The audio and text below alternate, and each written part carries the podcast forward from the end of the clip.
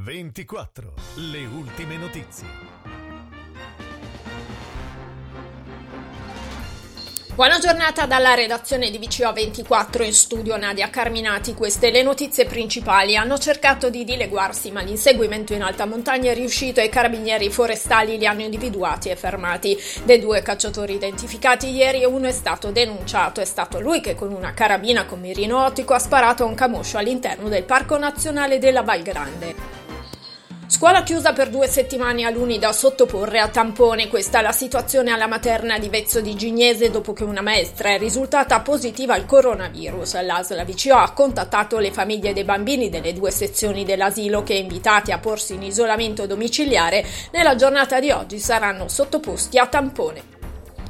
Il vicepresidente della Commissione Sanità regionale Domenico Rossi interviene sullo scambio dei direttori generali delle ASL di Vercelli, Chiara Serpieri e Angelo Penna del VCO. Purtroppo, da quanto abbiamo appreso dalla stampa in questi mesi, sappiamo che la decisione è utile a sistemare gli equilibri interni alla Lega, ma non ha nulla a che vedere con il bene dei territori coinvolti, ha commentato Rossi.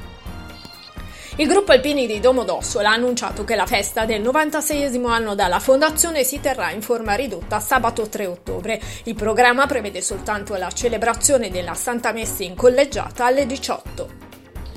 Appuntamento alle urne ieri in Svizzera per cinque referendum a passare con il sì la proposta di congedo di paternità pagato per i padri lavoratori. Passata anche la mozione a favore dei 6 miliardi di franchi nell'acquisto di aerei da combattimento pesanti. La limitazione dell'immigrazione dai paesi dell'Unione Europea voluta da UDC è stata respinta. La proposta sull'aggiornamento della legge venatoria con l'introduzione di piani di abbattimento di specie protette come i lupi non passa, insieme alla proposta di aumento di rimborsi spesa familiare familiari per i figli a carico.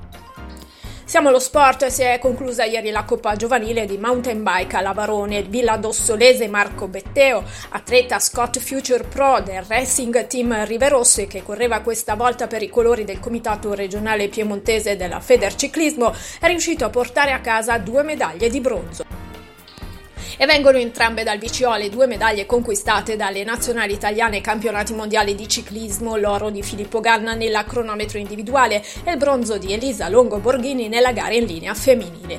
Ancora una volta il nostro ciclismo non delude, spiega Giampaolo Cheula, presidente del comitato provinciale VCO della Federazione Ciclistica Italiana. Ed è tutto, aggiornamenti e approfondimenti su 24newsonline.it.